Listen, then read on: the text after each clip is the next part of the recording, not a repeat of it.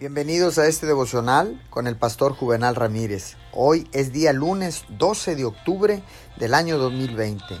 Que tengas un feliz y bendecido inicio de semana. La palabra dice en el libro de Santiago, capítulo dos, verso dieciséis, que les vaya bien, abríguense y coman hasta saciarse. Hay cierta compasión que es innata en el hombre, que da regalos sencillos cuando mira necesidad. Pero la compasión espiritual del tipo que nace en un corazón renovado, que es semejante a Cristo en naturaleza, es más profunda, es más amplia y también ora por cada necesidad. La compasión de Cristo siempre mueve a la oración. La compasión no es ciega. Quien tiene compasión del alma tiene ojos antes que nada para ver todas las cosas que fomentan compasión. Quien no tiene ojos para ver el pecado, los deseos y las necesidades de la humanidad, nunca tendrá compasión por ellas.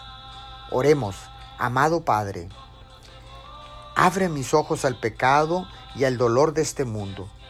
Quiero marcar una diferencia en las vidas de personas para que tu nombre sea glorificado. Espíritu Santo, guíame en este caminar. En el nombre de Jesús, amén y amén.